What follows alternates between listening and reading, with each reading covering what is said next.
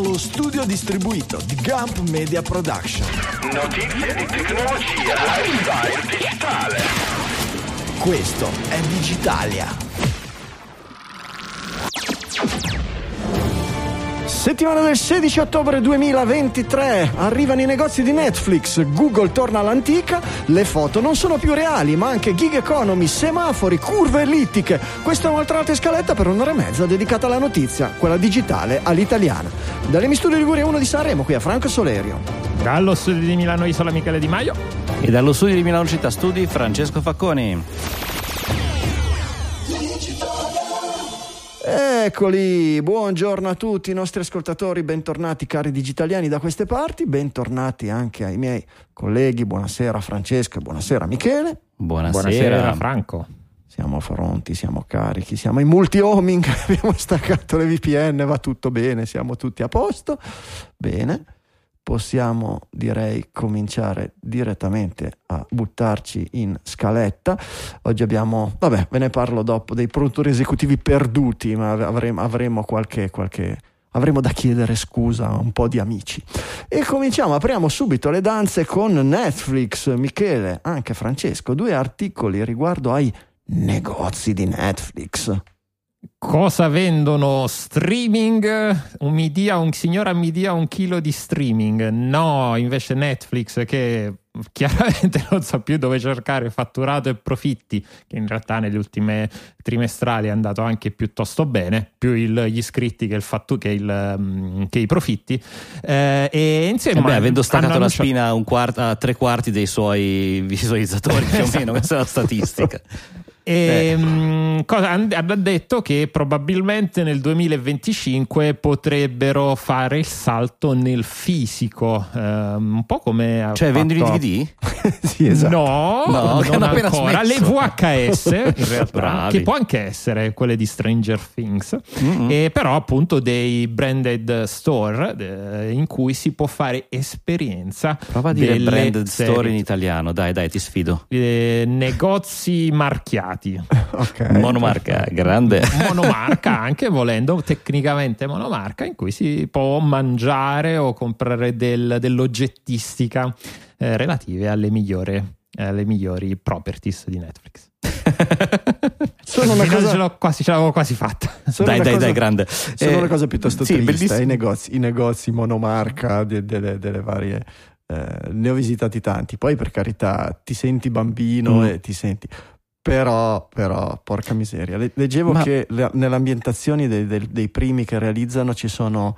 Puoi ripetere i giochi di come si chiamava? Squid Game? Squid esatto, Game, cioè, cioè mi sembra quella come attrattiva principale. Adesso okay. ne fate tantissimi di cose, eh, quelle di Netflix, ma eh, proprio che sia la prima che vai in un campo a farti sparare, non lo so, e insomma non è magari la cosa più bella del mondo, eh, potevano metterti in galera magari, devo dire che, detenuto. Devo dire oh. che se c'è un modo di, di dimostrare di aver recepito bene i concetti di Squid Game, quello che ha la... Io non l'ho visto tutto, ma ho letto molto.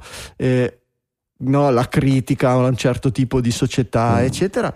Il negozio monomarca non è esattamente. Esatto, fra l'altro la critica al consumismo dell'intrattenimento nei confronti della povera gente che soffre e tu vai lì a simularne la sua sofferenza. Per cui esatto. sì, ci sta, ci sta. Mi dia 15 euro per un milkshake di Eleven di Stranger Things. Ecco, una roba del genere, esatto. Porca miseria. Vabbè, però è.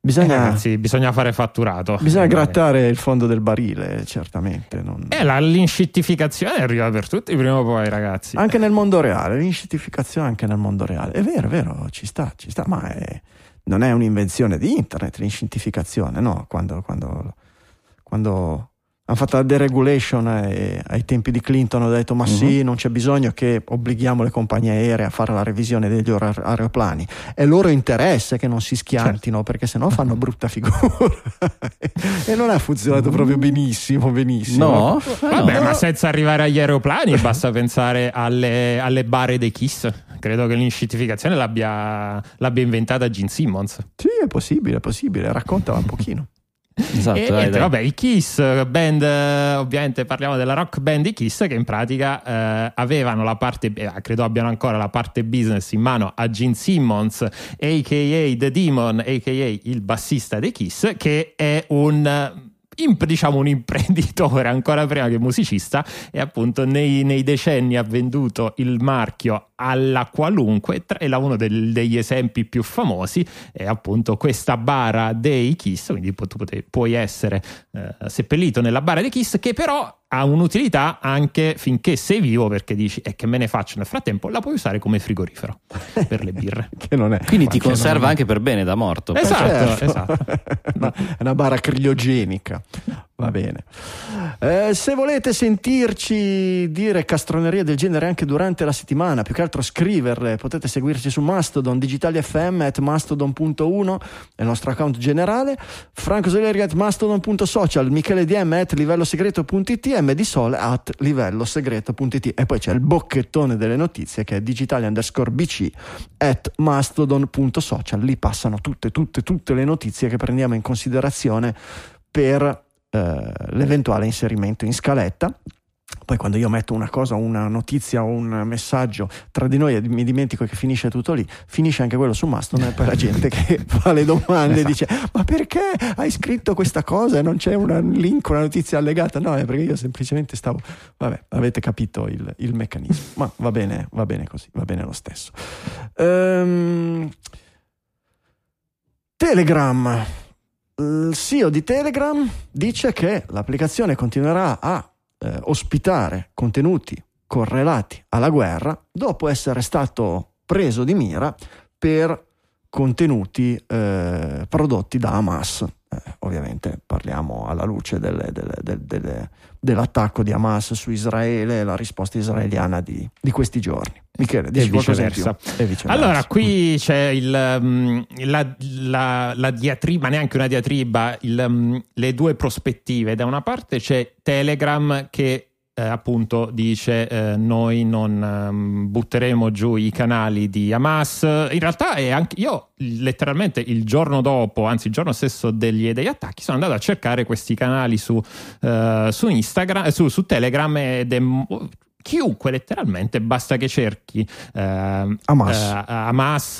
oppure le brigate al-Qassam, se non ricordo male, che è il braccio armato di Hamas, è facile, si trovano, eh, arrivano gli aggiornamenti dal, dal, fronte in maniera molto diretta, ovviamente preparatevi a vedere delle cose molto crude, in arabo, infatti io adesso mi sono fatto una chat con ChatGPT che mi traduce i, mm, il, le, le, le, i, chattini di, i chattini di Hamas. Mi dà Ma dopo quanto arriva il form di iscrizione? eh, credo, sia, eh, credo, che sia l'H47 fermo in dogana. Devo, okay. aspettando lo sdoganamento. I signori della Digos davanti al tuo portone non sono mica lì per te, Michele. no, no, no, figo. C'è un furgoncino dei gelati da una settimana. Diciamo. Sì, quello nero, non sono quando gelati, apro, Michele. Quando apre, esatto. C'è scritto gelati. E dall'altra parte, e quindi in realtà poi Telegram ha anche un concetto diverso perché Telegram letteralmente te le devi andare a cercare queste cose, non è che ti arrivano per una sì, non c'è una timeline, non c'è un esatto. meccanismo. Certo. Yet, perché hanno lanciato le stories un po' di tempo fa, quindi oramai mi posso aspettare di tutto. Dall'altra parte, l'altro approccio è invece quello di X, formerly known as Twitter, eh, con l'Unione Europea e in pratica il eh, signor Thierry Breton, che è il, um, l'autoproclamato, cita, cita, per citare l'articolo, enforcer dei, um, del Digital Service Act, ha iniziato a mandare letterine ai vari social, tra cui appunto X, intimandoli Caro di fare X. un lavoro migliore per quel che riguarda i... Eh, i contenuti, contenuti pro, pro Hamas o comunque collegati ad Hamas. Esatto, sono due appunto punti di vista completamente diversi perché X è un social network come diciamo che ha la timeline sceglie cosa farci vedere questa è la cosa importante e che quindi secondo l'Europa ha una responsabilità di togliere quello che viene messo perlomeno di agire in certi casi anche secondo certe leggi e dall'altra parte Telegram giustamente e io concordo eh, sono flussi diretti solamente se te li vai a cercare, ti vai a scrivere, non eh, mediati, non, eh, non algoritmici, quindi non editi nessuna, in nessun caso. E in quel senso perché dovremmo andare a levarli finché non violano altre leggi o altre cose? E qui è, però è molto molto complesso anche perché poi l'articolo non fa grandi esempi. Eh, in questa settimana eh, su Twitter e in generale eh, si è ho visto comunque tanti commentatori andare a sottolineare il gran numero di contenuti eh, alcune volte falsi, alcune volte presi da altri eventi, mh, altri fatti di attualità. Questo su X sono stati, o su Telegram? Mh, Princip- no, no, principalmente su, su, su, X, che sono stati spostati di contesto e messi appunto nel contesto di quello che sta succedendo in questi giorni da quelle parti. E, mm, e quello è un discorso di misinformazione, anzi forse più disinformazione che misinformazione. Mm-hmm. Nell'articolo invece in realtà si parla semplicemente di contenuti pro Hamas, ma che vuol dire contenuti pro Hamas? Vuol dire far vedere gli effetti, l'effetto di un bombardamento è un contenuto pro Hamas o meno? Non lo so.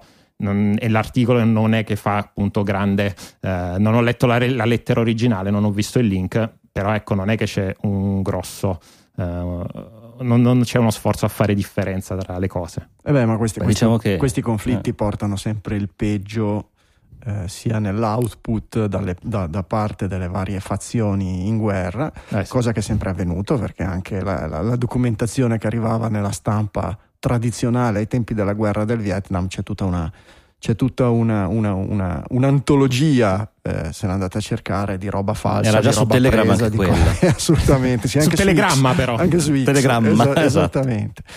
E, e, poi nei commenti, perché poi sono cose che polarizzano queste, anzi eh, il conflitto arabo-palestinese è probabilmente ancora più polarizzante di quello tra la Russia e l'Ucraina e quindi gli stessi media online e offline che commentano queste notizie e che attaccano magari gli altri portatori di notizie, che siano X, Telegram, eh, che sia Facebook, che anche lui ha avuto la lettera minatoria da Terry Breton, eccetera, hanno spesso una, una colorazione partigiana da una parte mm. o dall'altra. Ecco, Franco, tu dicevi pol- mm. polarizzante effettivamente, ma qui l'articolo del, di, mm, Tech, di TechCrunch dice giustamente eh, Hamas fa propaganda, ma sono abbastanza convinto e sicuro che anche dall'altra parte postano su canali Telegram, così come nella guerra in Ucraina.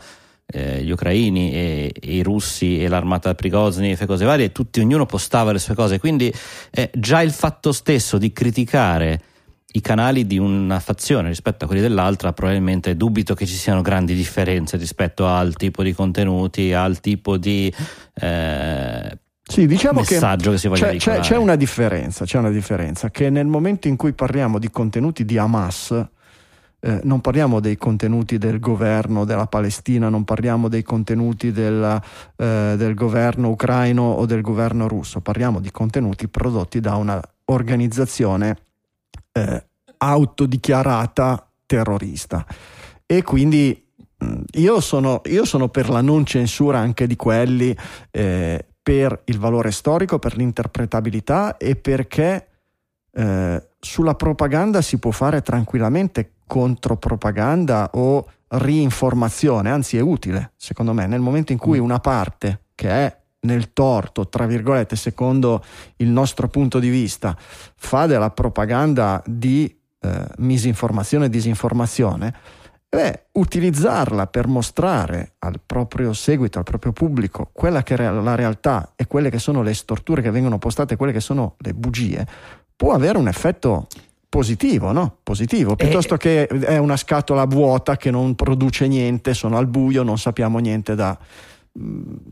Lì entra in gioco l'algoritmo però. Certo. Perché se tu segui mhm. appunto uh-huh. una timeline fatta di un certo tipo, a quel punto diventa come Telegram, diciamo, e vabbè, te la sei cercata. Nel momento in cui poi Twitter che cerca sempre di spostarti sull'altra, eh, sulla, sulla, timeline, quella algoritmica, eh, a quel punto bisogna capire appunto come entrano, come entrano i contenuti, se sono quelli ancora di rinforzo del tuo punto di vista oppure sono quelli che potenzialmente Infatti, possono eh, fare torniamo contro. sul mio postulato che è quello che le, le, le timeline dovrebbero essere neutre, cioè mostrare certo. solo e tutto quello che l'utente decide di seguire, tutto quello che ha un controllo editoriale dovrebbe essere proibito per legge, oramai Facebook, X hanno rotto dovrebbe maroni. essere punito, Chiudete. dillo Franco, No, lo so li- che tu vuoi. Li obbligate, li Pulito obbligate. deve essere. Pu- pulito, Pulito. pulito, non punito, esatto. Togliete Esatto. questi algoritmi, basta, ho capito, volete guadagnare, trovate un altro modo. Io voglio vedere quelli che seguo, solo quelli che seguo e tutto quello che, che tirano fuori quelli che cronologico. seguo. Nell'ordine cronologico puro, basta, chiuso, finito. No? Sarebbe, sarebbe così facile, più difficile per loro fare soldi, ma molto più facile distinguere quello che è giusto da quello che non lo è e, e comunque eh, addossare la responsabilità dei contenuti no, a chi li, chi li produce e li butta sulla rete, se proprio i contenuti sono illegali. Vabbè. Google. Gu- Mm. Google sta testando l'aggiunta di un Discover Feed. Eh, traducimi questo, Michele. De, de Dart Vadizzamelo. Un seme della scoperta. Sì, il seme della scoperta è roba da titolo proprio lì, boom, e cosa. E- Che poi è seed e non feed, però va bene. Esatto, ma va bene perché tanto noi l'inglese non lo sappiamo. Benissimo.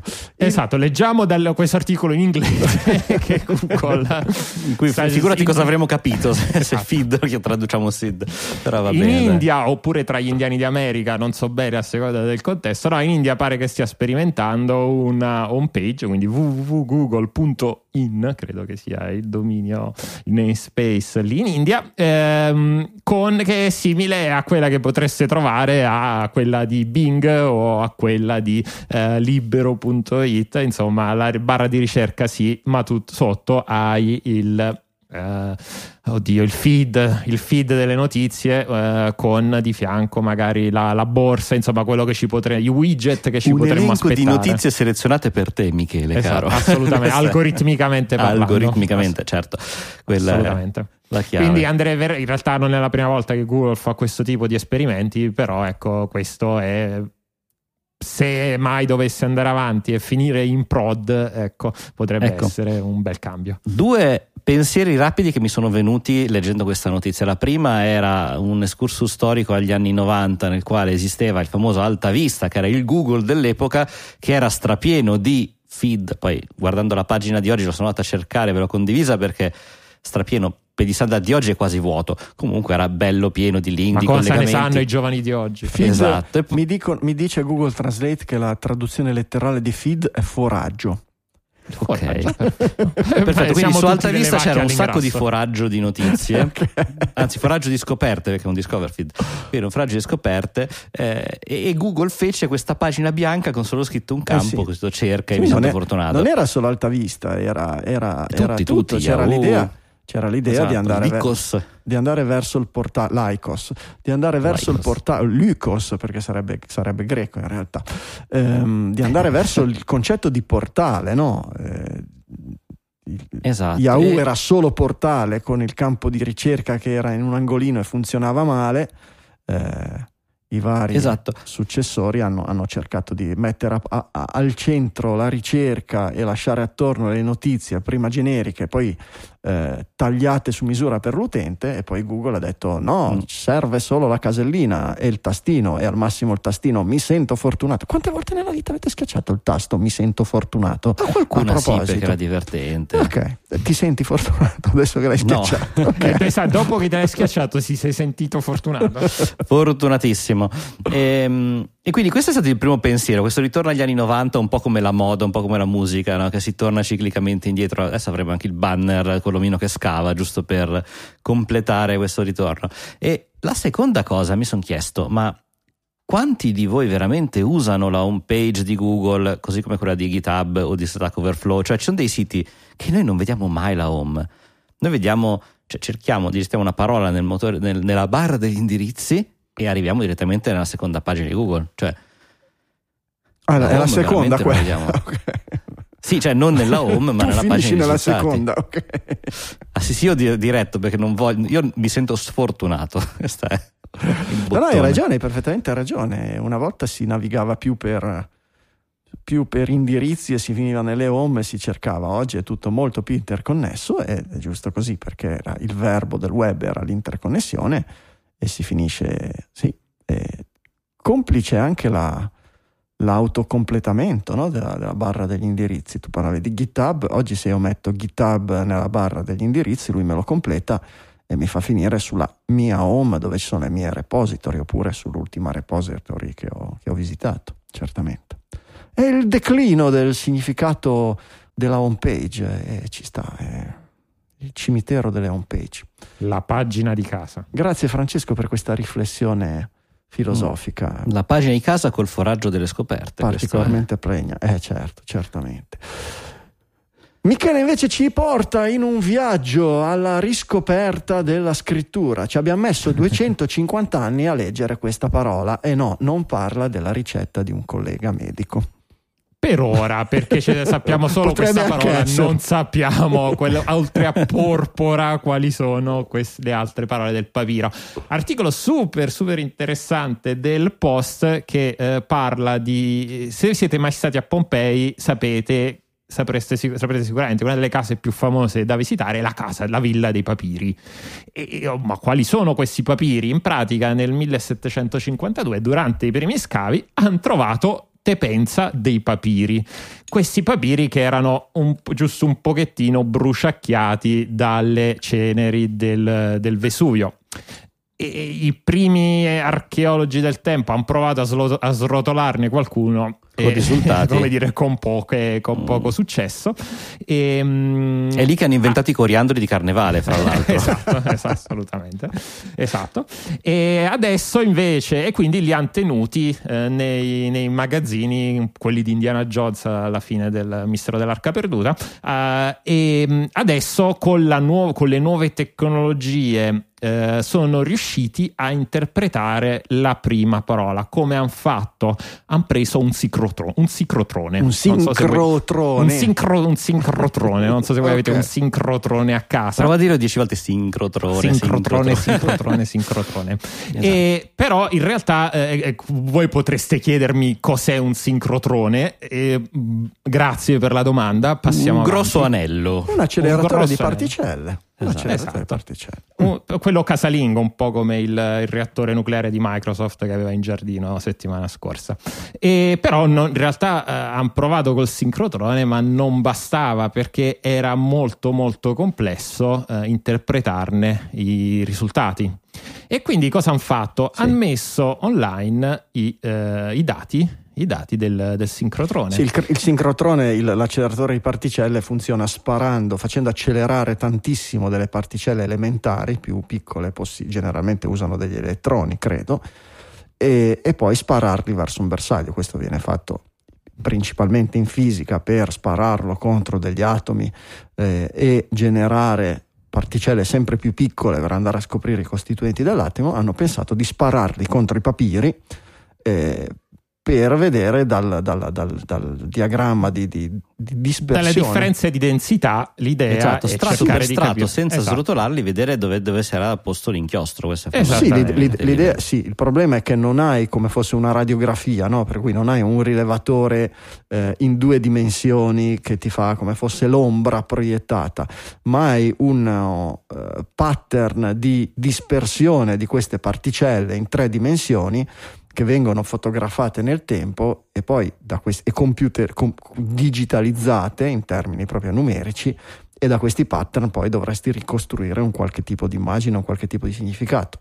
Operazione molto molto complessa già per le singole particelle, quando devi andare a bombardare un papiro intero con arrotolato con queste scritte più o meno sbiadite di inchiostro, ancora più complicato. Cosa hanno Esatto. usato? Cosa è Gli successo? È successo che un- uno in particolare, il- un, raga- un ventenne dell'Università di Nebraska, Luke Ferritor, non aveva niente da fare durante la pandemia e il lockdown. Per la serie il Covid ha fatto anche cose buone, quindi io sono sicuro che ognuno di noi ha avuto dei progetti che hanno cambiato la storia eh, e che eh, ci ha, ha, permesso all'umanità di fare eh, progressi incredibili. I miei comprendono farina, lievito madre e focaccia, esatto. però Mentre invece quelli di Luke Ferritor appunto eh, includevano eh, gli output del sincrotrone, li ha buttati dentro un'intelligenza artificiale e adesso ehm, ci, sono, ci, sono, dei risultati e questi risultati è un'immagine eh, che, eh, che, con delle, alcune delle parole che appunto è un pezzo di questo, di questo papiro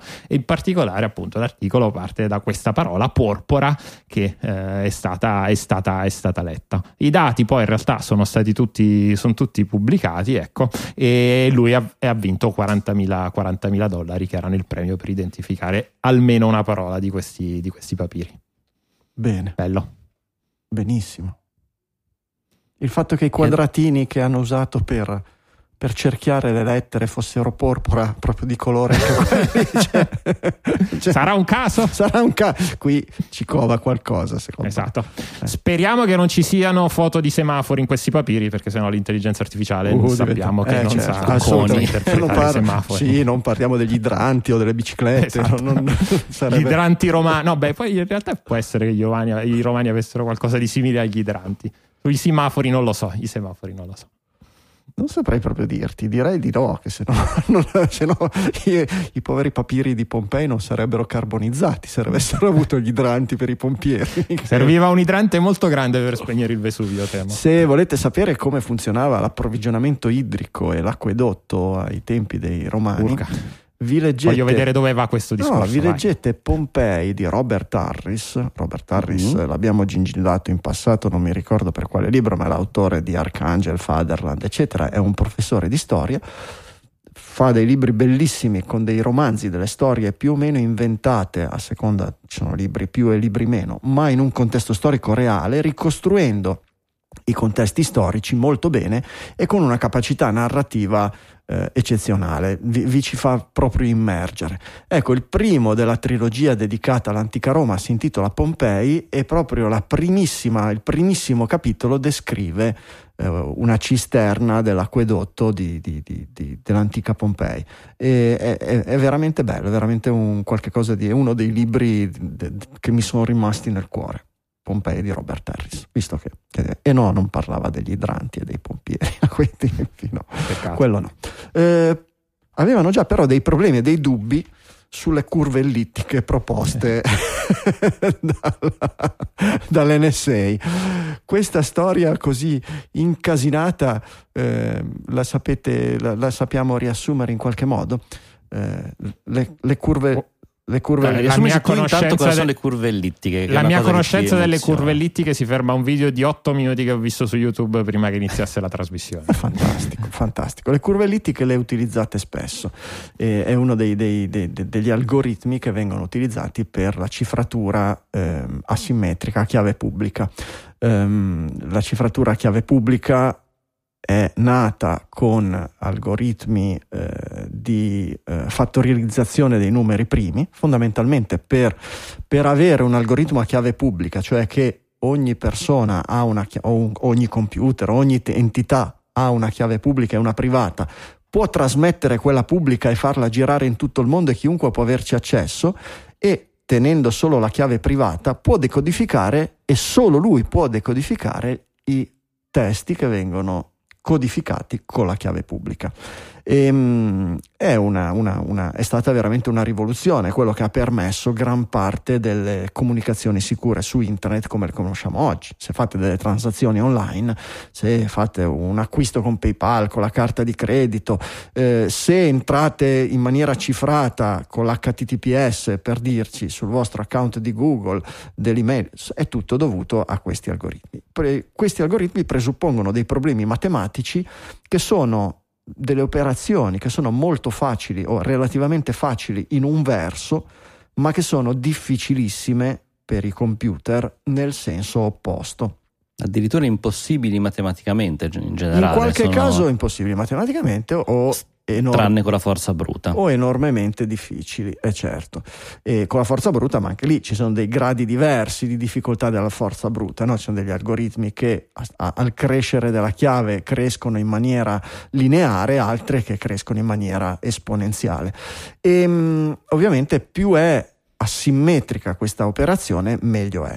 La prima applicazione di cifratura chiave pubblica è stata basata sul problema della fattorializzazione dei numeri primi, eh, due numeri primi molto grandi, diversi, vengono moltiplicati e forniscono un nuovo numero eh, con un'operazione molto semplice che è una moltiplicazione, ma da quel nuovo numero composto ritornare ai due fattori originari è un'operazione molto difficile ed è la scomposizione in fattori primi. Se la fate su numeri piccoli la potete fare a mano, alle scuole medie vi hanno insegnato il crivello di Eratostene, è possibile che si chiamasse così, il crivello di Eratostene. Ero in bagno, no? Che era, è, un'oper- è, un'operazione matematica in cui trovate i, i, i fattori primi di, di, un numero piccolo. Qui parliamo di dei numeri mega ultra giganteschi, cioè numeri a mh, mm, 256 bit eh, o robe del genere e la questione è un po' diversa ed è difficile anche per i nostri computer. Questo algoritmo eh, è stato usato molto a lungo, è usato ancora oggi, eh, proposto inizialmente da eh, crittografi privati dalla RSA, che è l'azienda che hanno fondato gli scopritori, gli ideatori di questo algoritmo. RSA, Rivest, Shamir, Adelman sono i mostri, i nom- tra i nomi dei mostri sacri nella, nella, nella crittologia. E, ehm, dopodiché questi tipi di algoritmi sono stati anche esaminati, studiati e proposti come standard dai vari organismi che propongono gli standard mondiali e eh, anche studiati e valutati dai, eh, da NSA. Eh, che lavora, che ha una, un, un, braccio che lavora, NSA ha due, due, ha due braccia, una che lavora per rendere le comunicazioni americane prevalentemente, ma poi si riflette a livello globale sulla rete, più sicure, e un altro braccio che ha il compito di rompere le comunicazioni dei nemici, eccetera. Ebbene, e qual è il trucco? creare generalmente delle cose molto sicure con la porticina sul retro pronta per beh, no, non è che tu parti subito che sei, sei subito super complottista beh, è da lì che sono partiti in realtà per questa ricerca. Però prego ti faccio andare avanti. Sì mm, sì sì e, sì e no. Vabbè. Ehm, nel tempo è stato ideato un altro, un altro, algoritmo di cifratura per un altro problema di difficile risoluzione in un senso e di facile risoluzione nell'altro, che, il, il, che sono queste curve ellittiche. Ehm, nel dettaglio non saprei neanche andare, ma credo che il problema sia proprio nel ricostruire i punti di questa curva ellittica o qualche proprietà di queste curve ellittiche. E la funzione della curva ellittica nel particolare il, per, anni, per, anni, il NIST, eh, National Institute of Standard and Technology, ha eh, spinto verso le, l'abbandono dei sistemi eh, a fattorializzazione e per l'adozione di sistemi a curve ellittiche.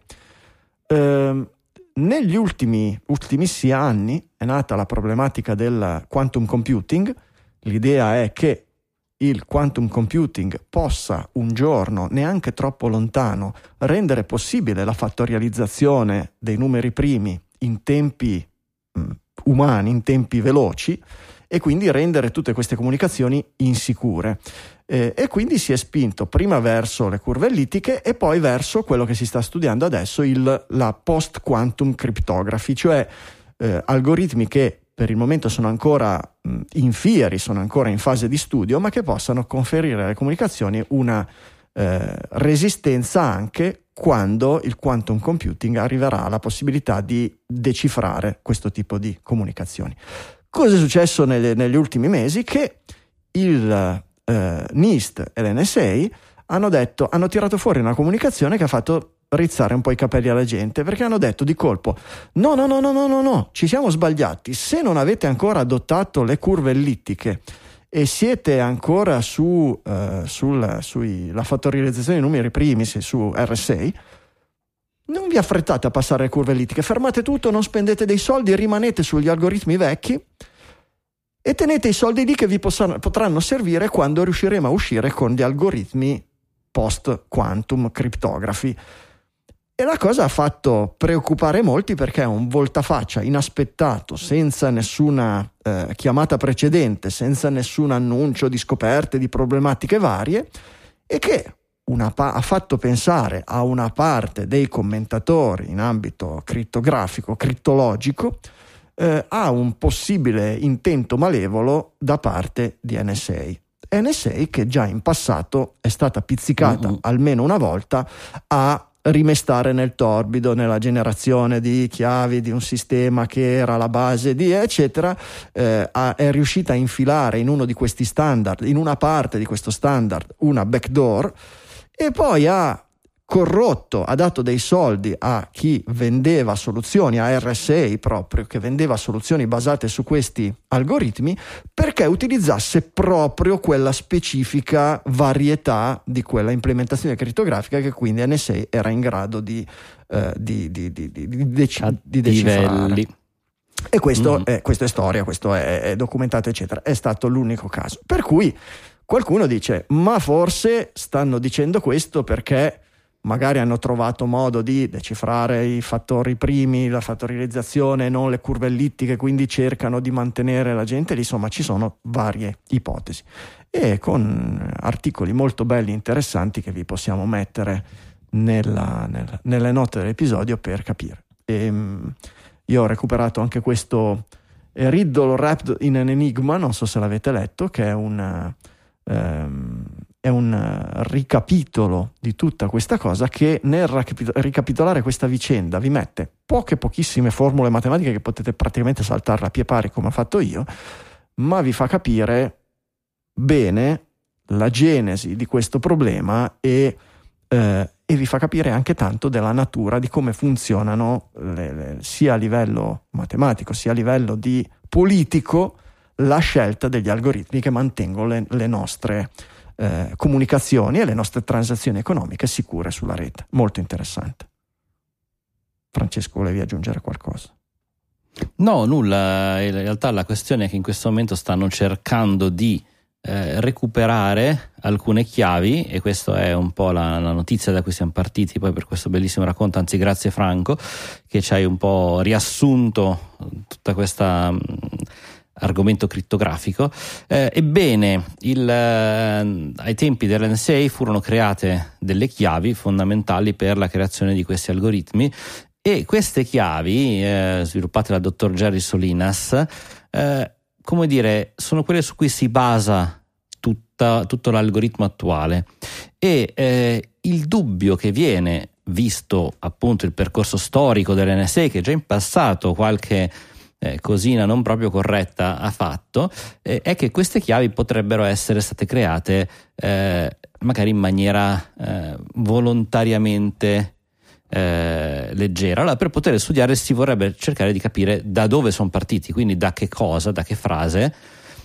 E il problema è che questo dottor Solinas ormai è mancato qualche anno fa, si ha qualche eh, spunto eh, da parte di ex colleghi che magari si ricordano: ah sì, mi diceva che avevo usato una cosa che era tipo Jerry ha bisogno di un aumento, poi seguito da un numero, però forse era stato crittato due volte. Insomma, c'è un po' un mistero e quindi eh, hanno creato questo Filippo Valsorda ha aperto un, una caccia. Una taglia, ha messo una taglia sul, su, questa, esatto. su questa chiave, sì. 12.000 dollari o 36.000 se lo si dona a una charity, eh, si donano in carità per riuscire a recuperare almeno una delle frasi e possibilmente sì. tutte. La chiave non eh, serve ovviamente a decrittare tutti i messaggi che vengono, incri- che vengono codificati con le curve ellittiche, serve semplicemente, è servita per, come seed, come seme, per decidere eh, quali curve ellittiche adottare in questi algoritmi e siccome sap- sappiamo che esistono alcune di queste curve ellittiche con, con delle proprietà particolari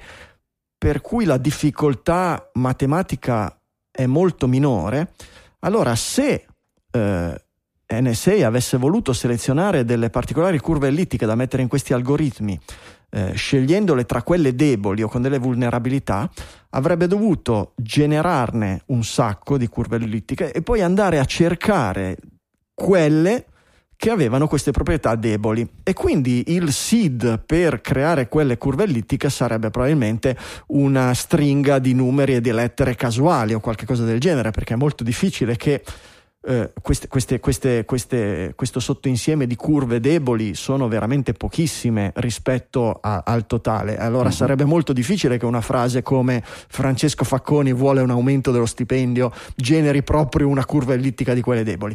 Allora il fatto di riscoprire quali sono i seed e dire vedete questa è una frase comune, è una banalità, è Francesco Facconi vuole un aumento 2, 3, 4, sarebbe una prova abbastanza forte riguardo al fatto che queste curve ellittiche non sono state selezionate tra quelle deboli, ma sono state selezionate a caso e poi verificate per la loro robustezza e che quindi l'algoritmo delle curve ellittiche è forte e oggi NSA non spinge contro le curve ellittiche perché le ha scoperte deboli o qualche cosa del genere. Ecco. Ehm, avevo già sentito il nome di questo Filippo Valsor da, da qualche altra parte e, e non mi ricordo dove, però è è bello sapere che abbiamo dei connazionali così tosti, perché qui parliamo del gota, della, della crittografia, dei, dei, dei di, i discendenti di quelli che una volta si chiamavano i cy- cypherpunk e robe del genere. Qui siamo veramente. Sarebbe bello magari una volta provarlo a contattare, vedere di fare uno speciale con, con un personaggio del genere. Ci starà sicuramente ascoltando, anzi, avrà avuto l'idea probabilmente ascoltando digitale. il seed delle prossime curve ellittiche digitali è una bella trasmissione 456 va bene. Eh, Google renderà le passkey come si traduce in italiano le passkey le chiavi? Di passaggio. Le chiavi di passaggio va bene le chiavi di passaggio. L'opzione di default, l'opzione standard, l'opzione in italiano, l'opzione prestabilita, predeterminata, per gli account di Google eh no, eh personali. No. I conti. I conti. Per i conti. conti Aiuto, ce la faremo mai. Per i conti no, personali. Questa oggi questa è la puntata dell'impegno dell'italiano. Un po' di inglese dobbiamo usarlo per forza, sennò qui non ci capiamo più un cacchio. Sì, era quasi meno fastidioso Darth Vader che faceva no ogni volta che dicevamo invece che noi continuiamo a litigare su qual è la traduzione più o meno corretta. E con cosa verranno sostituite? Con l'autenticazione via applicazione in pratica. Eh, in realtà è, una, è, un processo che è già in moto ed è in moto da un po' di mesi. Quello che è cambiato è che oggi Google di, eh, l'opzione predefinita appunto è quella della, della passkey era già possibile utilizzarla adesso è l'opzione di, di, di default eh, sì. cosa Cosa no, cambia? In realtà eh, non molto, a meno che ovviamente se utilizzate già la passkey, per gli utenti meno avvezzi a questo tipo di, ehm, di autenticazione Cambia, cambia, un bel po' perché cambia l'impostazione. Allora, la passkey fondamentalmente è, per chi ancora non avesse avuto modo di approcciarsi, il metodo inventato recentemente per evitare eh, l'utilizzo proprio della password. Quindi, eh, grazie a una serie di chiavi, e si torna al discorso crittografico di qui sopra, eh, scambiate fra il server e il computer o il dispositivo del, dell'utente, eh, basterà solo indicare l'account, utilizzare un qualche altro accesso che sia già confermato per riuscire poi a riaccedere di nuovo, salvando questa passkey e da lì utilizzando sempre questa. Sì, Quindi una compl- password lunga e diversa, diciamo. ecco, ogni... la fai più complicata di quella eh. che è per l'utente, perché fondamentalmente la, pass- la, la passkey è una password molto lunga, scelta dal computer invece che da noi e gestita in automatico dal computer. Punto. Cioè, è come avete presente quando tu hai un gestore di password come OnePassword, la password la scegli tu o la puoi far scegliere a lui opzionalmente, poi lui la salva, quando tu fai una login invece di scrivere la password schiacci un tastino e gli dici OnePassword butta dentro questa casellina la mia password che hai salvato da qualche parte. Ecco, questa cosa qui viene integrata, c'è molta più complessità, ma viene integrata direttamente dentro i browser e i sistemi operativi, per cui è il browser e il sistema operativo che genera lui la password. Se la scambia con Google in una maniera che non sia possibile nessuno Ma in realtà mi sa che c'è uno, sca- uno, scambio di, chia- sì, di chiavi c'è, pubbliche c'è, È vero, Michele, esatto. dal punto di, è vero, c'è e, e, e, c'è tutta una serie di, ripeto, di complicazioni in più perché tu poi quella password non la devi avere solo sul tuo computer, ma la devi avere Vabbè, anche sul tablet, scusami, sullo smartphone. Fra- scusami eccetera. Franco, avete parlato per 20 minuti di funzioni ellittiche, ma questi ascoltatori digitali li vogliamo almeno di chiave pubblica e chiave privata? Tanto li abbiamo già persi quegli non Esatto. interessa. Tutti. Ma non mi C'è pare rimasto quello solamente. Filippo lì, Eh, Filippo Valsorda. C'hai ragione. Vabbè, insomma, vabbè, insomma. Comunque ci spingono verso le, le, le, le, le, le passkey. Voi le usate già, le avete già adottate per qualche servizio? No, anche perché oggi eh, non. Ma se non le usa Michele, ma chi cacchio le usa? Io le uso, dai, vi stupisco. Invece io le ho provate proprio con Google. Mm. E Ma con la che- cosa bella è che Attra- avendo un password manager, Eh. me le sono salvate nel password manager, Ok. per cui me le sono già trovate su tutti i device. Molto Ma li hai salvate a manella, però. No, no, no, ho fatto tutto one password. C'hai One Password, quello Ah, nuovo? OnePass perché avevo visto che non lo supportava ancora le No, applicazioni no, no, terze supporta, parti. supporta. Si vede che hanno iniziato. One Ha fatto Password, tutto da solo. One Password lo, lo fa, sì, la versione l'ultima, quella che io non uso perché in Electron e mi sta sulle balle, in realtà supporta già le, le, le passkey da un po' di tempo, però a livello di Sì, no, ma sistema... bisogna dire mi sta sulle balle, però intanto lo usi perché funziona molto meglio effettivamente. Quindi Sì, e io non l'ho ancora installato, sono ancora alla, alla No, 7, funziona molto 8, bene. la versione precedente. Ehm, però ecco, da, da- da- da Sonoma ad esempio dovrebbe essere gestito già in automatico direttamente dal sistema operativo, per cui non hai bisogno neanche di un gestore di password che le gestisca, dovrebbe farlo Sonoma direttamente lui. Finita qua. Due minuti per ringraziare il nostro sponsor per questa puntata, squarespace.com, la migliore piattaforma all-in-one per pubblicare un sito internet. Squarespace è un sistema integrato nel quale trovate la soluzione ideale a qualsiasi necessità di fare il vostro sito e di metterlo online. Chi è che non ha bisogno di un sito web almeno una volta nella vita? No, i digitaliani in realtà ne hanno bisogno molto molto spesso. Qualche volta si creano i siti propri per sperimentare, imparare a usare questa o quell'altra piattaforma. Questo succede in realtà più da giovani, poi via via, via che passano gli anni, il tempo dedicato a smanettare, smontare, imparare diminuisce, aumentano gli altri impegni, magari di studio, magari di lavoro, ma la necessità di creare siti web non diminuisce, anzi aumenta, aumentano le idee, aumenta la propria fama presso amici e parenti che ci chiedono magari una mano per creare il loro sito web. E allora no, che ansia, uno non ha il tempo per le proprie cose, figuriamoci il sito per la gara del club di atletica dei figli o per la pizzeria dello zio. Ecco, Squarespace è lo strumento ideale, è l'idea geniale per liberarci da quell'ansia, dall'ansia di creare un sito per noi o per qualcuno in poco tempo e con risultati assolutamente professionali, dall'ansia poi di doverlo poi seguire, mantenere online, pulito, aggiornato, al sicuro dagli hacker. E se il sito non è per noi ma per la zia, lo- la tranquillità di poterle dire: Zia, ti ho fatto il sito, vedi, si aggiorna così e così, esattamente come scrivi un testo su Word o scrivi un'email sullo smartphone, fai il drag and drop delle immagini, fai copia e incolla dei testi, pensaci tu. Se devi aggiornarlo, mettere dei contenuti nuovi, pensaci tu. Devi mettere una mappa? C'è lì la, l'iconcina mappa, fai il drag and drop e la butti nella pagina esattamente dove la vedranno i visitatori del tuo sito. Tutte le funzionalità di Squarespace si implementano trascinando i moduli direttamente sulla pagina, scrivendo testi, copiando e incollando. Ci sono moduli per ogni cosa, video, mappe, forum, form, anche strumenti completi per il commercio online, dal catalogo al carrello, al checkout, alla gestione del pagamento. E c'è il supporto utenti a disposizione 24 ore su 24, 7 giorni su 7. Ogni membro del team di supporto è un utente esperto della piattaforma Squarespace e vi risponde direttamente da un ufficio Squarespace. Che abbiate un problema tecnico complicato o una richiesta semplicissima su come funzioni qualcosa o se qualche cosa si possa fare, loro sono lì a vostra disposizione. E sono a vostra disposizione anche se siete in trial gratuita perché sì potete provarlo gratis. Non vi serve mettere niente nessuna carta di credito andate su squarespace.com slash digitalia e attivate la vostra trial. Se poi alla fine della trial non vi serve ve ne dimenticate non avete messo la carta di credito non avete nessun addebito non dovete ricordarvi di cancellare niente. L'unica cosa che dovete ricordarvi è del codice coupon perché prima o poi, ve lo assicuro, vi tornerà utile Squarespace. È successo a tutti noi, è successo a un sacco di digitaliani che quando ci scrivono, quando li incontriamo in giro nella vita reale ci dicono ah, avevi ragione, Squarespace mi è tornato comodo, guarda che cosa ho realizzato. Ebbene, se lo fate, ricordatevi che se mettete nella casellina il codice coupon Digitalia avete diritto al 10% di sconto sul costo del primo acquisto, che sia un abbonamento al servizio per creare siti web che sia un nome di dominio perché Squarespace si occupa anche di quello per voi. Per cui 10% di sconto col codice coupon Digitalia al momento del checkout. Grazie a Squarespace per aver sponsorizzato anche questa puntata di Digitalia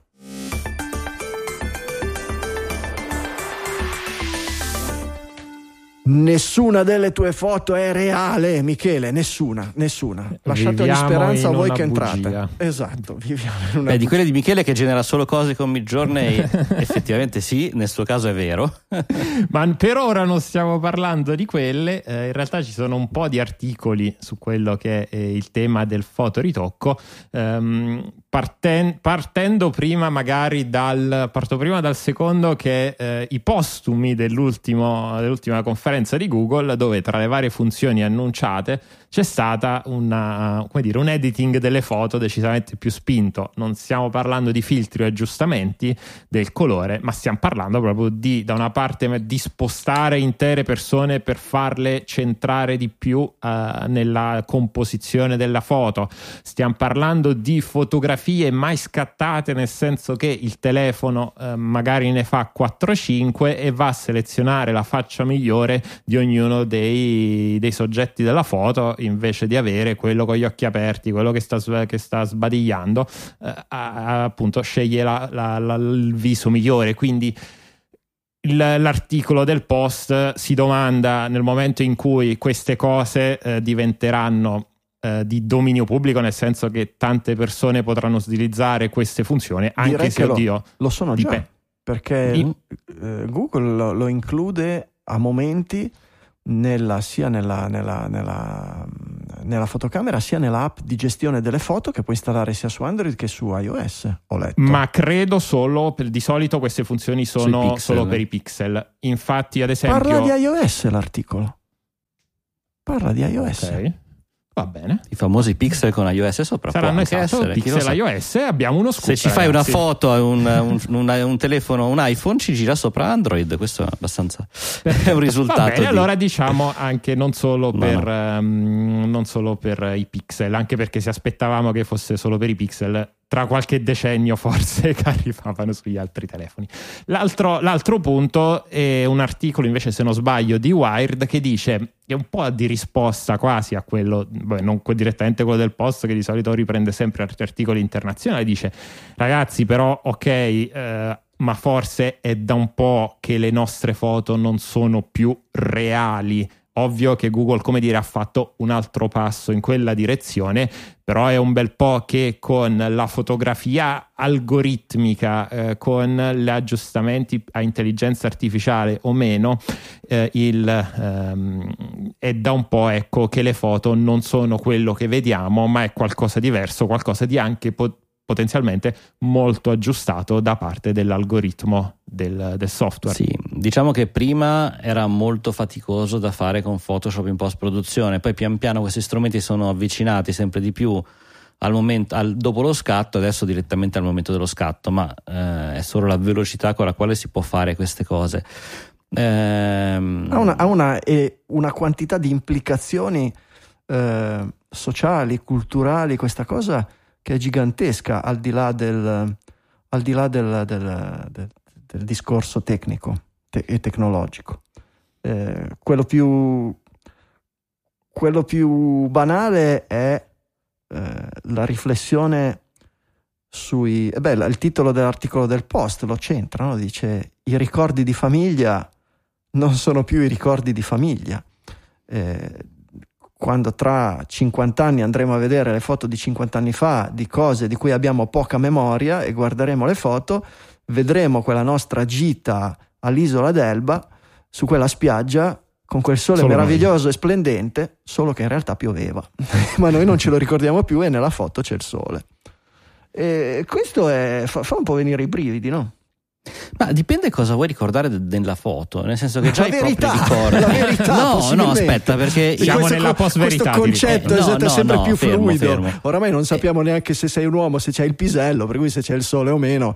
No, effettivamente è un dato che, che è assolutamente anche quello si fa tutto in post produzione, bravissimo. Il, no, secondo me, cioè, tu dicevi la gita all'isola d'Elba, lì quello che vuoi ricordare veramente, soprattutto dopo tanti anni, è un'emozione, l'emozione di quel momento. Eh beh, non tanto. Be- però Cacchio. quella è la bes- l'emozione della bestemmia che arriva all'isola No, del Francesco, eh, Francesco, se c'è una cosa che influisce tanto sulle nostre emozioni è proprio la meteorologia. La nostra sensazione eh, è colorata. È ovvio che se siamo in vacanza all'isola d'Elba con la nostra amata abbiamo un ricordo di dolcezza, eccetera, ma ha un colore molto diverso in una giornata di sole bestiale, caldo, eccetera, o una giornata uggiosa e noi ci aspettavamo di fare il bagno, invece siamo lì a fare la passeggiatina in spiaggia col- con, la pioggiolina e questo caldo Eh. appiccicoso che ci attacca la maglietta sulla schiena. No?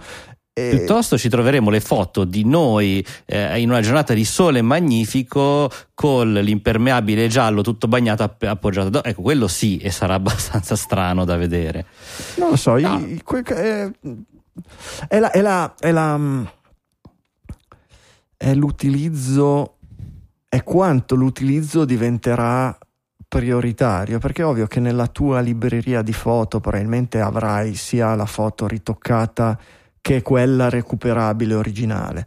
Però già quella che metti sui social sarà solo quella ritoccata e i ritocchi oggi lo sappiamo, l'abbiamo visto a partire dai filtri di Instagram, il 99% delle foto che tendiamo, che le persone tendono a mettere, specialmente i giovanissimi sui social, sono, non sono la realtà, ma sono una rappresentazione della realtà volutamente alterata per motivi di successo sociale, di, di volontà di imporre un proprio modello di successo, una propria immagine di successo che possa essere di bellezza o di situazione o di felicità, eccetera. E quindi di nuovo perdiamo adesione alla realtà, no? La- eh, questo questo- questo ha, ha- ha- delle conseguenze non più nei ricordi di famiglia, ma proprio nella, eh, nella percezione del sé e del prossimo e, nella, e, nella, e nell'interazione tra le persone. E poi c'è quella storica, c'è la, la- la- prospettiva storica, che è noi abbiamo vissuto senza le foto e con eh, nella nostra storia, delle nostre civiltà, periodi in cui era difficile andare a recuperare le informazioni, a ricostruire la storia, a ricostruire le cose e bisogna fare no, il- l'analisi con l'intelligenza artificiale del- dei papiri filtrati nel sincrotone, sincrotrone, eccetera, a poi la ricerca documentale delle robe che sono rimaste solo grazie ai monaci del Medioevo che le hanno trascritte, fino poi alle cose, la stampa e poi le foto, e poi le foto in mano solo ai fotografi, e poi Ma le foto in basta. mano a tutti, e poi basta, e poi basta perché le foto in mano a tutti in realtà non sono più foto della realtà e, e cosa. E quindi di nuovo è un po' un passo, è un passo indietro, o un passo di lato, o, o comunque un ulteriore cambiamento che è, non dico positivo o negativo, ma è meritevole di analisi e di considerazione, Certo. è un qualche cosa di, di- di inaspettato, no? Già eh, ti ricordi la, foto di, la famosa foto di Stalin dove c'era Beria o non c'era, a seconda se era quella che era pubblicata prima o dopo l'eliminazione di Beria da parte di, di- di Stalin, eh, oggi eh, no. È, è proprio quello, secondo me noi in realtà abbiamo sempre rimesso a posto i nostri ricordi nel momento in cui scattavamo fotografie, cercando di beccare lo scorcio giusto, quello senza troppa gente in cui si vede il mare, poi magari di fianco c'è una spiaggia stracolma di persone che si stanno litigando per l'ombrellone. Eh, abbiamo sempre cercato di È vero, vero, togliere personaggi scomodi, certo, con più fatica. Sì. Però già allora l'originale non veniva mantenuto e ho il dubbio, tu hai detto sicuramente terranno l'originale, io non sono sicuro perché la famosa luna di Samsung non tiene l'originale, la Eh, vedi, quello è, un quello è un problema. Cioè, quello che sto il- dicendo non, non è che gli esseri umani non hanno mai cercato di farlo, è che a volte gli strumenti ti. No, Era più difficile. Com'è quel detto? Stai attento a quello che desideri perché potrebbe avverarsi. No? Tutti noi vogliamo Esatto. capire che cosa c'è nella mente delle persone con cui parliamo, delle persone a cui vogliamo bene, che cosa pensano i nostri amici, i nostri nemici, eccetera. E è normale, è naturale. Ma il giorno che abbiamo tutti la macchina per leggere nel pensiero sono dolori. no? Quanti libri di fantascienza sono stati scritti e sono tutti distopici e sono tutti terribili perché se tu arrivi a casa e tua moglie è in grado di leggere esattamente ogni sfumatura del pensiero di quello che ti passa per la Mm. testa, può essere un problemino, no? Oppure se il tuo professore di greco, quando è lì che sta per interrogarti, è in grado di leggerti nel pensiero, e beh, sono cavolacci amari. È la stessa cosa. Non tec- chiedermi questa, non chiedermi questa, non chiedermi questa. Questo? Questo. È proprio così. Ma come ha fatto a sapere? e I quindi- professori sanno leggere E quindi non so, la tecnologia dovrebbe, non lo so, possiamo abbandonarci e capire dove andiamo, no? E seguire questo fiume e, e- e abbandonarci. Oppure potremmo regolarlo, non dico che è giusto, ma potremmo anche regolarlo, potremmo a un certo punto, avendo degli strumenti troppo potenti, dire, eh, Eloisa mi ha giusto scritto, ah ecco, sei preoccupato. Fantastico, vedi? Uno non può subito di dare un accenno che... cioè, Ecco perché hai il caschetto di metallo sopra. Questo Pensavo che fosse un esatto. pastafariano, invece Per- no. Perché giri con la carta stagnola sulla testa? Esatto. Esattamente. Però dico, si potrebbe pensare a un obbligo di legge, no? Tutte le foto che un dispositivo stampa, eh, scatta e memorizza e eh, modifica in qualche modo, l'algoritmo per legge deve anche conservare una f- copia dell'originale. Non lo so, Qual dico è una cacchiata. Eh, non lo so, Allora, non so oggi- qual è Cioè, non idea. l'HDR.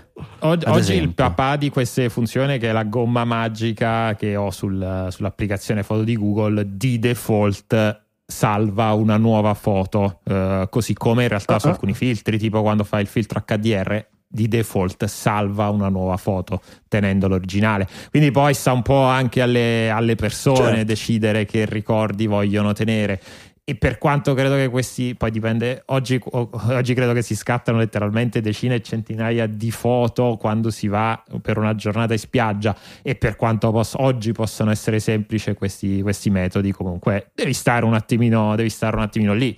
Ma Quindi- saranno sempre più automatizzati, più automatici, eccetera, come fa Samsung con la Luna, automaticamente quando faremo la foto a una donna, automaticamente verranno le labbra turgide, il naso all'insù, due tette enormi e due fianchi, no? come Jessica Rabbit. E, boh, va bene, sì, sarà una cosa desiderabile per certi versi, ma non è la realtà, non è la verità. E, non lo so. Ma cos'è la realtà? Ma appunto, appunto, ne possiamo anche fare a meno, eh, ci mancherebbe. Eh, agganciamoci l'articolo che dice che spiega come l'intelligenza artificiale riduce tutto il mondo letteralmente a degli stereotipi Mm. ed, ed è un effetto collaterale proprio del- della, della natura dell'intelligenza artificiale. L'intelligenza artificiale non è un- uno strumento analitico, è uno strumento sintetico. Gli dai tante, tante, tante, tante, tante, tante, tante informazioni e poi lui le coagula, gli chiedi una cosa e ti dice una cosa che è la somma di tutto quello che tu gli hai dato. Se gli chiedi di Sì, vedere un bravo. cane, lui fa il mix di tutti i cani che gli hai fatto vedere. Bravo, e lì ti voglio. Nel senso, allora, questo articolo chiaramente dice abbiamo fatto, eh, chiesto 100 persone cinesi, ce le ha disegnate tutte con eh, chiaramente gli occhi a mandorla, il vestito tipico, il cappello da... cioè ha, ha generato comunque delle immagini molto stereotipate. Ma la domanda che ti faccio io è, se tu fossi un illustratore e io ti dicessi ho bisogno di un'immagine di un cinese da usare come copertina del mio libro, tu non...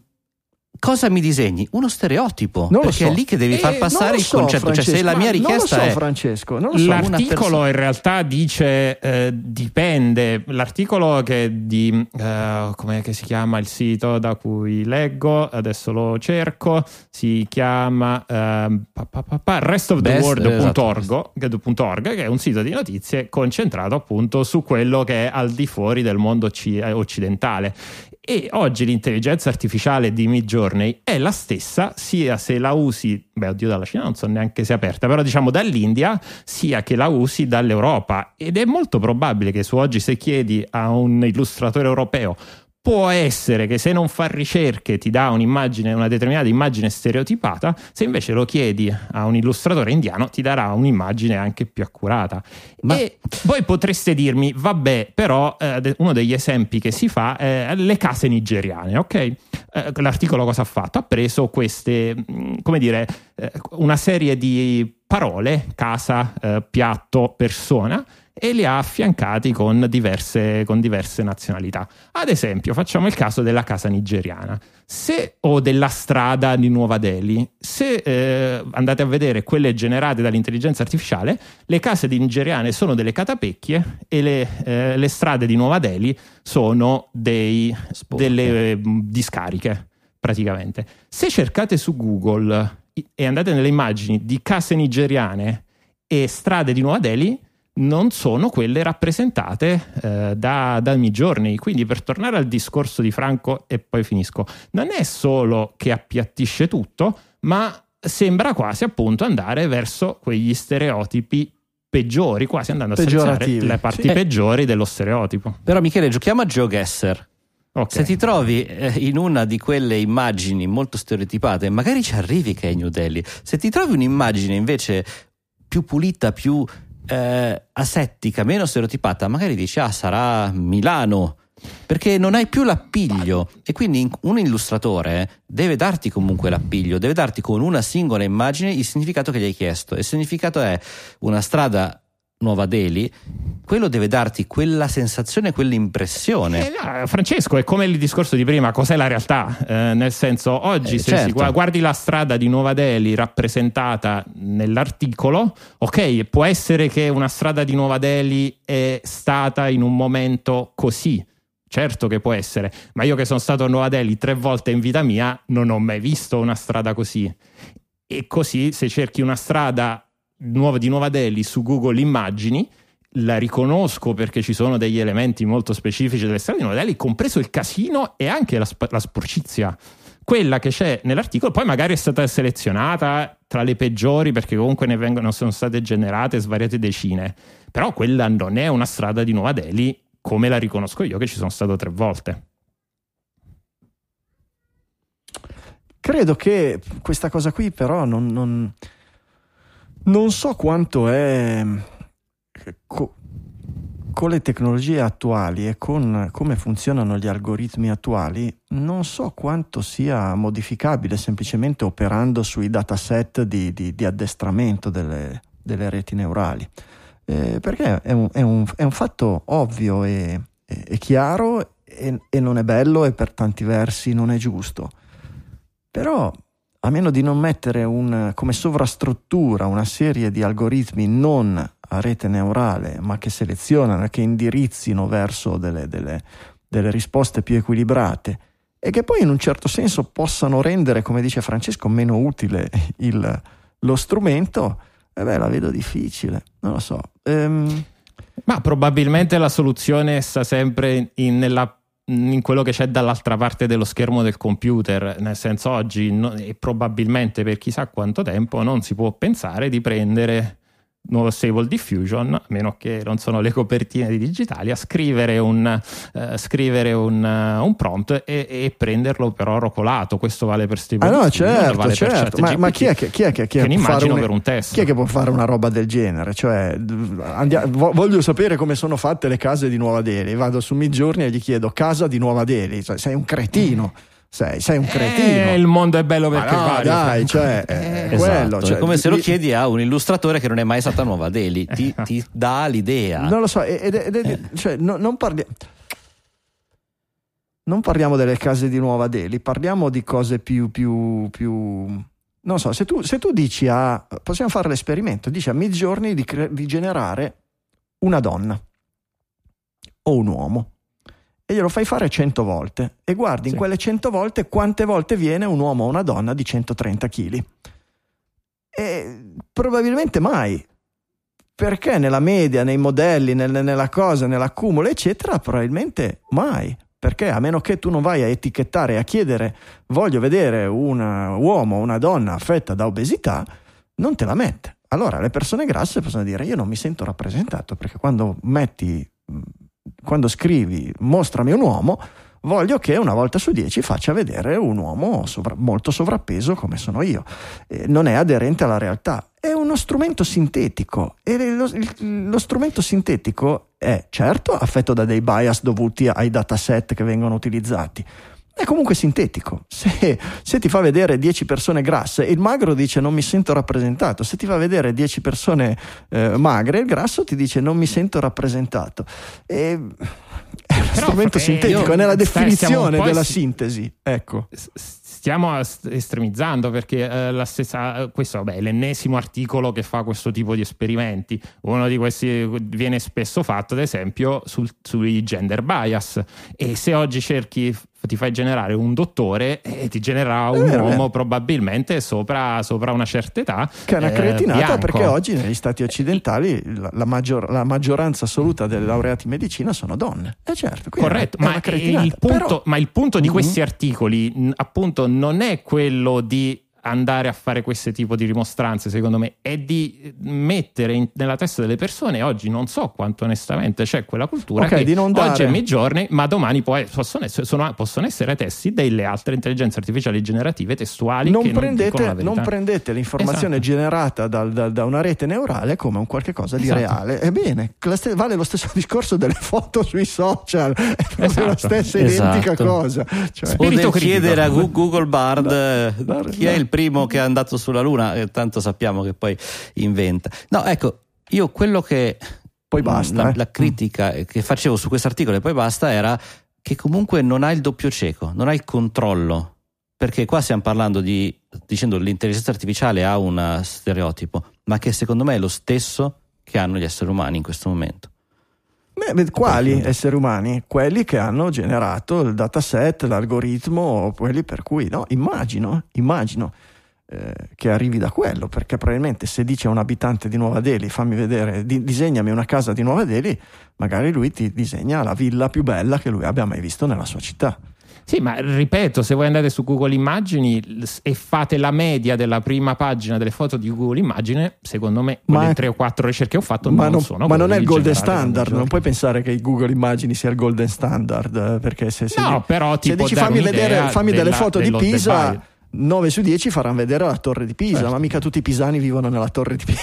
No? Ah, no? Eh, poi devo essere per quello che storta, quello che c'è dipende, dentro. eh, certo, Tutti da un lato della torre di Pisa. La settimana scorsa, la settimana scorsa abbiamo fatto un piccolo excursus artistico sullo Vaporwave e a proposito di Vaporwave, Marco Mandia ci ha, selezion- ci ha segnalato questo Sixth Clone eh, che è una roba bellissima. Non so se avete visto i video Mm. su YouTube con queste produzioni musicali e a video.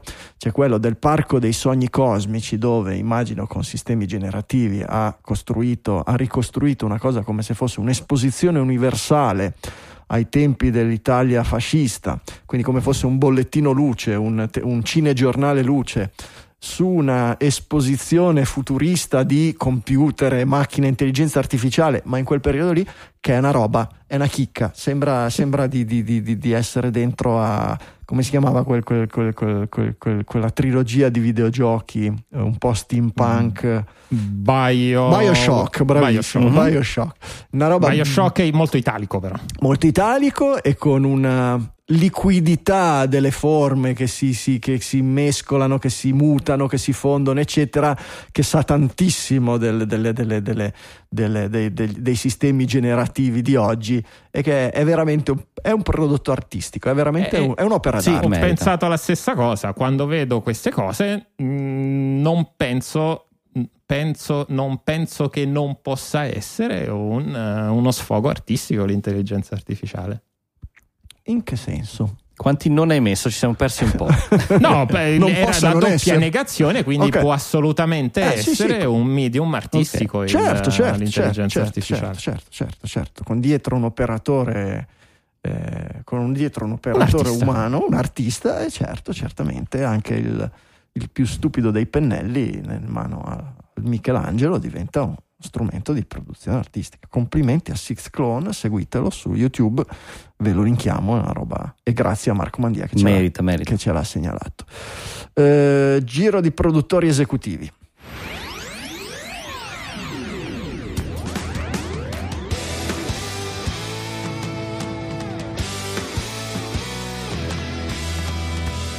Produttori esecutivi la Linfa Vitale di Digitalia.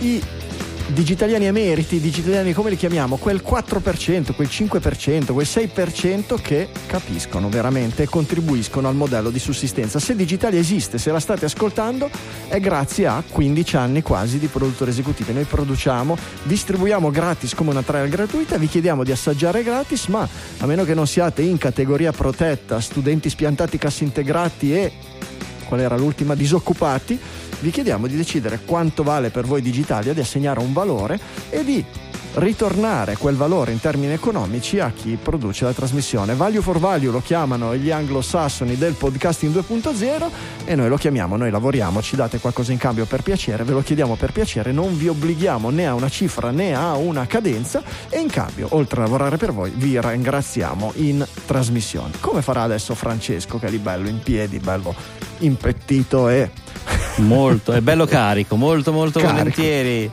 Iniziamo con i nostri streamer del Value for Value, F Trava, at Mastert, at 21 Million Man, Nicola Fort, Fulvio Barizzone, Nicola Gabriele del Popolo, Fiorenzo Pilla e Anonymous. Mitici. Nicola Gabriele del Popolo. Mm Mm, con quella D, chissà, magari. Ne è lui, Nicola Gabriele D. Ci ha detto. Esatto, abbiamo scoperto finalmente la ci D. Ha detto, lui ha detto non, non, voglio più la D, adesso che Satispay vi dice il nome per intero, ditemi per intero e tanti altri. Fantastico, abbiamo risolto uno dei tanti enigmi di questa uh, zona dei produttori. Eh, mille satoshi di boost arrivano da Anonimo boost. e altri mille da Nicola Gabriele del Popolo. Boost che eh, inoltre arrivano i perpetual di producer tutte le settimane 1 euro Manuel Zavatta e Davide Tinti e 2,01 sempre Nicola Gabriele del Popolo. Nicola Gabriele è veramente come il prezzemolo per Digitalia è veramente davvero grazie di cuore ci mancherebbe no, no, no, non, non apprezziamo tre volte tanto grazie davvero Grazie mille veramente. Andiamo avanti con le donazioni. 1 euro Gabriele Forzoni, Vincenzo Ingenito, 1,11 Carlo Thomas, 1,50 Andrea Guido e 2 euro Andrea Nicola Vasile. Grazie a tutti. 2 euro arrivano anche da Alessio Ferrara, 3 da Michele Francesco Falzarano e 3 da Marco Grecchi. Grazie a tutti. 3 euro tutti i mesi invece arrivano Giuliano Arcinotti, Davide Capra, FotoGP di Barabino Marco, Christoph Sollami, Renato Battistin, Raffaele Marco Della Monica, Raffaele Viero, Alessio Cerretini, Luca Ubiali, Diego Arati, Roberto Medeossi, Alessandro Morgantini, Antonio Daurisano, Simone Podico, Mario Giammona, Calogero Augusta, Michelangelo Rocchetti e Denis Grosso. Mitici, grazie Francesco. 3 euro arrivano da Pierpaolo Bubbio, mentre 5 euro le, tutti i mesi da eh, Giovanni Priolo, Letizia Calcinai, Michele Olivieri ed Emanuele Libori. Mitici, grazie davvero. Mitico anche Nicola Grilli con i suoi 5 euro come Giacomo Carassai, Angelo Merendi e Daxta. Grande, grandissimo Daxta, è uno dei nostri Sei... storici. Esatto, 6, 6 euro da Eros Francani e Alberto Sartori. Grazie. Ed entriamo nella zona grandi produttori di questa puntata con 10 euro tutti i mesi. Paolo Tegoni, grazie mille. Grazie, come grazie anche per i 10,58 da Samuele Radin e Mario Cervai. E un anonimo misterioso con 30 euro di donazione singola che si candida come lead executive producer di questa puntata. Poi per il blocco dopo, Franco, lascio fare a te se mm. vuoi dare una dopo, Dopo, dopo, un attimino, mitici tutti, grazie a tutti i produttori esecutivi, lo sapete Digitalia va avanti solo grazie alla generosità dei nostri ascoltatori dopo 15 anni non è un hobby, non è un passatempo, settimana dopo settimana non c'è impegno con la moglie, con la fidanzata, con i figli che tenga, tutti i lunedì c'è qualcuno e tutte le settimane c'è qualcuno che legge, che studia le notizie, che si prepara per realizzare la puntata, tutti i lunedì notte c'è qualcuno che prende la puntata, la monta, prepara il file audio, prepara un altro episodio, insomma ragazzi è un lavoro, non pretendiamo che diventi un lavoro che dia uno stipendio intero eccetera, ma esiste perché siamo riusciti a creare questo equilibrio tra chi chi produce e chi gode della produzione che ha anche una componente, un fattore economico. Non potremmo mai stancarci di ringraziare chi l'ha capito, come i produttori esecutivi, non potremmo mai stancarci di chiedervi di partecipare ed è facile, Satispay, PayPal, bonifico bancario, versamento on chain, pagamento on chain con i bitcoin o metodiche del podcasting 2.0 newpodcastapps.com con tutte le applicazioni che supportano i metodi più moderni.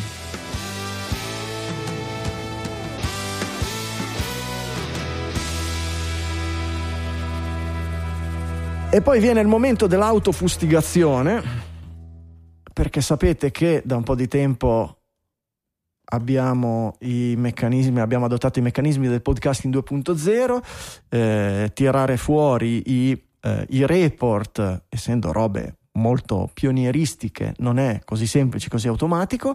Gli script li realizzo tutto io e siccome sono un programmatore nappo, come ho scritto sul foglio che ho distribuito ai miei uh-huh. colleghi, ehm, il mio algoritmo si era perso un po' di roba e quindi adesso avendo riscritto completamente, avendo portato la nostra infrastruttura, cioè il nostro portafoglio Bitcoin l'abbiamo, anzi Satoshi l'abbiamo spostato su Albi. E ho riscritto tutto l'algoritmo, tutto il codicino che va a estrarre tutti i report, mi sono accorto che ci siamo persi una serie di boost che recuperiamo al volo, anche perché sono boost con i messaggi che sono sempre quelli che noi abbiamo chiesto, che noi abbiamo anelato per rendere più divertenti i segmenti del, del, o comunque più interessanti i segmenti dei produttori esecutivi e proprio, proprio quelli io me li sono persi. Allora, chiedo venia, dovrebbe, dovrebbe capacità del sottoscritto permettendo non succedere più e recuperiamo ringraziando Fiorenzo Pilla. Francesco vuoi leggere? Riesci a leggere un po' rapidamente con se vuoi gran... fare qualche taglio perché questo messaggio è veramente lungo e ci stava aiuto non ho ancora letto tutto quindi con grande piacere andiamo veloci l'argomento è la produzione di brani musicali da parte di meccanismi di intelligenza artificiale generativa le questioni che pongo sul tavolo e che vi sottopongo per la prossima volta in cui avrete occasione di parlarne sono due la prima riguarda la capacità di una cospicua parte dei fruitori di comprendere davvero se il tipo di musica che gli viene proposta possa piacergli o meno. La tendenza comune che emerge da Sarve sull'argomento è quella di farsi influenzare e, far, e spesso anche convincere da proposte di sistemi di proposta dei contenuti in streaming. Cioè, me lo proponi, deve piacermi, quindi mi piace. La seconda riguarda la componente umana dell'idolatria dei fan. Nel caso di artisti umani potrà diventare fan sfegatato, in alcuni casi ai limiti e forse anche oltre l'ossessione. E un giorno sognare di incontrare fisicamente il mio idolo. Con gli algoritmi tutto questo non sarebbe fisicamente possibile. Quali potrebbero essere le conseguenze di questo cambiamento? Ottima domanda, Fiorenzo, grazie mille come sempre per i tuoi spunti. Beh, la seconda parte direi Aidoru, no? Se, se hai letto Aidoru di William Gibson, il tema del, del, dell'idolo che non esiste è tutto, tutto sviluppato oltre a tanti altri nel libro. E per quello che riguarda il primo, sono sicuro che presto uscirà qualcosa di interessante al riguardo. Mm. E, senza fare spoiling né niente.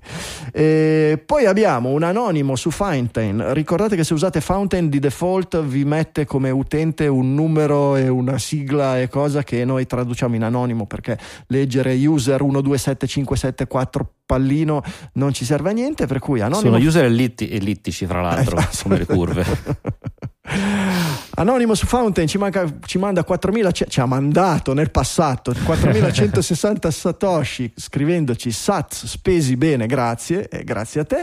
Anonimo, altro anonimo, forse lo stesso, non lo sappiamo, su Fountain 2000 Sats, bentornato Giulio, Giulio non è qui ma sono sicuro che ascolterà la puntata.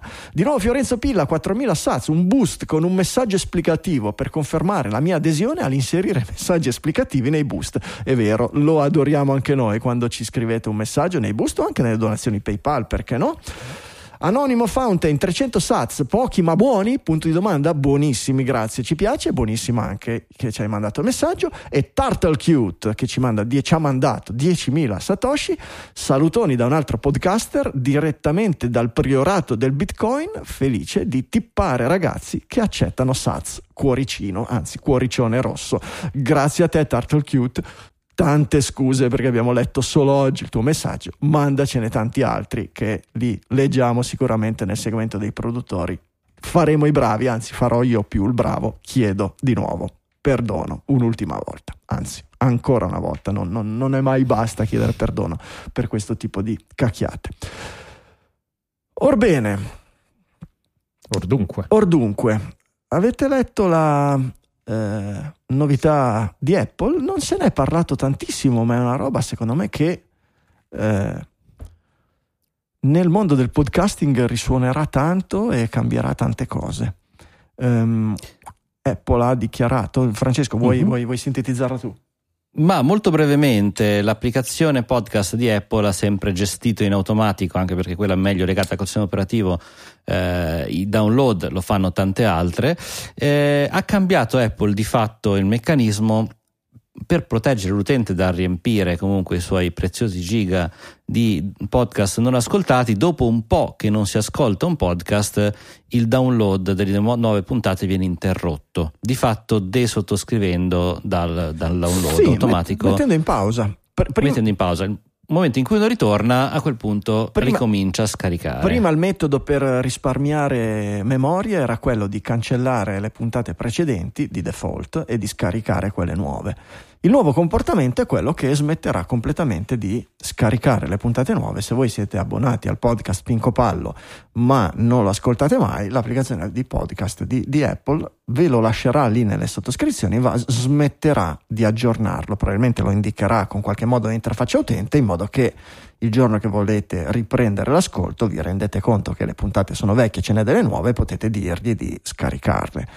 E, mh, questo ha delle implicazioni enormi perché Sicuramente sui conti, sul eh, numero di conti- download. I conti sono tutto nel podcasting come è organizzato oggi in termini economici al di fuori di eh, operazioni alternative come possono essere le subscription di Apple e di, e di Spotify o il value for value dalla parte completamente opposta della barricata. Cioè oggi la proposizione di valore è quanti download fai? Bene, ti pago CPM, cioè 1000 per, anzi dollari per Assumiamo un do- download, guarda un ascoltatore. dollari per mille, esatto, quelli che nelle, nelle- nelle- nelle cose, nei- nelle metriche per la televisione erano gli ascolti, diventano i download. E con un'idea che il costo tenga presente che solo una percentuale di quei download poi si trasformano in un ascolto vero e proprio, introducendo delle, delle ingiustizie peraltro, perché sono convinto che la quantità, la percentuale di persone che ascoltano un podcast tra- tra- nel totale delle persone che lo scaricano sia una cosa Mhm. molto variabile da podcast a podcast e che dipenda Perché dici un'ingiustizia, Franco? Perdonami. Cioè, capisco che i conti cambieranno per molti podcast in maniera Era un- più o meno era un- significativa. era un'ingiustizia. Ah, era un'ingiustizia. Era Esatto, mi un'ingiustizia. sembra più giusto. come ora Satoshi, abbiamo- era il passato. Ok. Era Ok, un'ingiustizia. no, nel senso che Era un- ora dovrebbe essere un qualcosa di più verosimile, diciamo solo che per- con una certa per Apple- latenza. solo per Apple Podcast, che però sappiamo Certo. che fa una grossa fetta della seconda dei mercati, in Italia meno del 50%, in altri paesi più del 50%, però eh, fa una grossa fetta. Però rimane tutto il resto del, del mondo. Certo, questo raddrizza una stortura, ma farà tremare le gambe a tutto il sistema, perché ci sono ci sarà una ricontrattazione eh, per forza, perché se prima Leo Laporte diceva a Nissan io faccio 5 milioni tra tutti i miei podcast, faccio 5 milioni di download al mese, dammi, non so, 500 mila dollari al mese per fare no, un'inserzione su ogni puntata, e adesso quei 5 milioni di download al mese magari diventano un milione. E quindi Nissan gli dice adesso io invece di darti 500 mila dollari ti do 100 mila e Leo Laporte dirà no perché tu mi pagavi mica pensando che tutti quei 500 mila ascoltassero tutti lo sapevi che solo una parte ma adesso sappiamo quanti sono una parte almeno per quanto riguarda la sezione che arriva da Apple Podcast insomma ci sarà un momentino di terremoto in un periodo dove sappiamo che le vacche magre portano no, la, la- la- la mancanza di liquidità nel mondo de- de- de- dell'internet in generale, dell'advertising, portano a inscittificazione a destra e manca.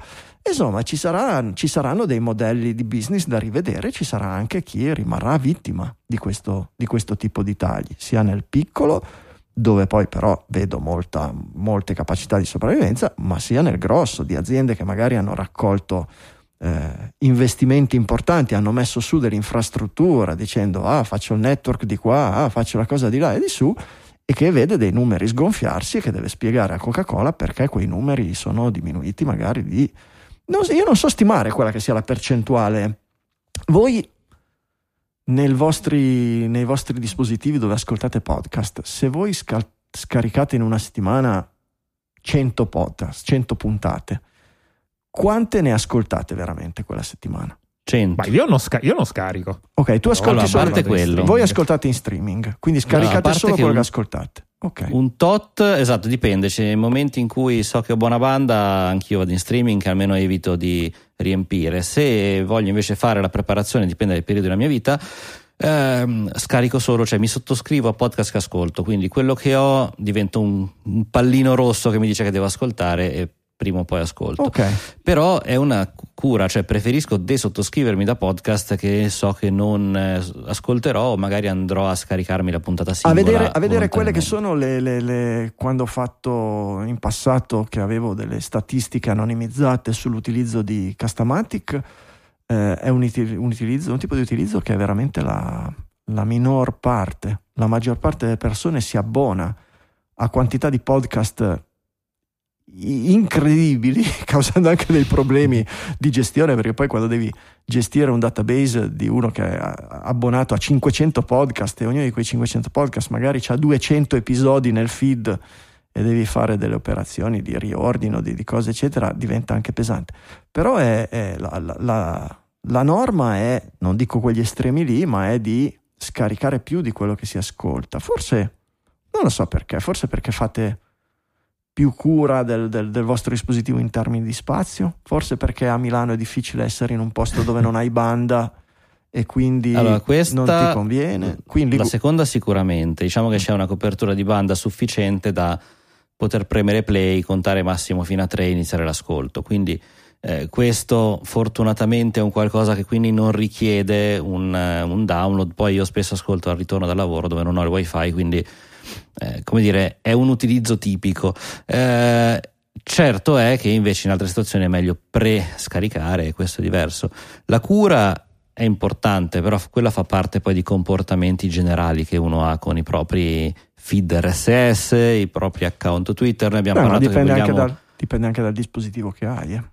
Dipende, Vabbè, però io, io- io sono un accumulatore senza scaricare, quindi ho il. Ecco, vedi, ehm, quello è un sì, io, io sono- ho un bel po' di podcast a cui sono iscritti e un bel po'. E ce ne sono alcuni di cui non ho mai iniziato l'ascolto. Eh, e me li tengo non là per un scarichi, futuro che però non è non mai arrivato. Però non, Però non scarichi, però vivi a Milano, tu quando vai in metropolitana, Certo. In metropolitana avete la copertura completa Certo. e veloce, cose del genere. Vivessi ad esempio qui in Liguria dove prendi un treno o prendi una macchina, entri in galleria e non hai la connessione, dovresti fare No, no, certo. alla, alla vecchia, no? Io, io, Non siamo rappresentativi. io, ho- ho- io cerco di tagliare quello che non ascolto, però ho una serie di podcast che dico: Ma magari se mi trovo in una situazione che tutti i miei podcast preferiti li ho già ascoltati quella settimana, beh, magari allora mi ascolto uno di questi altri podcast che mi incuriosiscono o che un tempo seguivo più assiduamente, eccetera. Per cui mi capita di scaricare tanti podcast che poi non, che non ascolto. In automatico, Castamatic sa che se quella puntata lì è più vecchia di una settimana può scartare il- l'attachment e quindi più di, tanta, più di tanto spazio non mi occupa. Ehm, sono, sono metodi diversi e dovuti probabilmente a, a come vive, però la maggior parte delle persone secondo me tendono a fare più download di quello che ascoltano di, non dico almeno un ordine di grandezza, ma quasi. Lo, ved- lo vedremo Ecco, perché usciranno su- fuori sicuramente notizie a riguardo. Invece su Apple Podcast faccio io una critica sperando che mi sentano, visto che non hanno mai risposto al feedback dato. E invece c'è la mania di continuare la riproduzione anche se uno dice fammi sentire una puntata e stop. E comunque loro riabilitano No. questa funzione creando Eh sì. ascolti. Ah. E quello è purtroppo bu di Apple. Di Eh, Apple certo, ma Podcast. sarà un bug quello perché se adesso sono andati Che si portano dietro da verso- un po' di tempo. Eh sì, sì, Io le, le alterno in continuazione a varie app. Probabile, probabile. Va bene, vedi, avevi paura che in scaletta ci fosse troppo poco, ma siamo Eh, arrivati. vedi, io l'ho, l'ho detto. Eh, l'hai detto, non siamo riusciti neanche a parlare dei semafori, che, che Michele ci teneva tantissimo di Certo. parlare dei semafori automatici, ma se ci tieni veramente tanto, Michele, lo teniamo per una delle prossime puntate. Non così tanto. Michele vi farà uno speciale di 4 ore in solitaria parlando dei semafori Tre, di Google. tre sem- tre speciali, uno sul verde, uno sul giallo e uno sul rosso. Gingili del giorno. Signore e signori, i gingilli del giorno.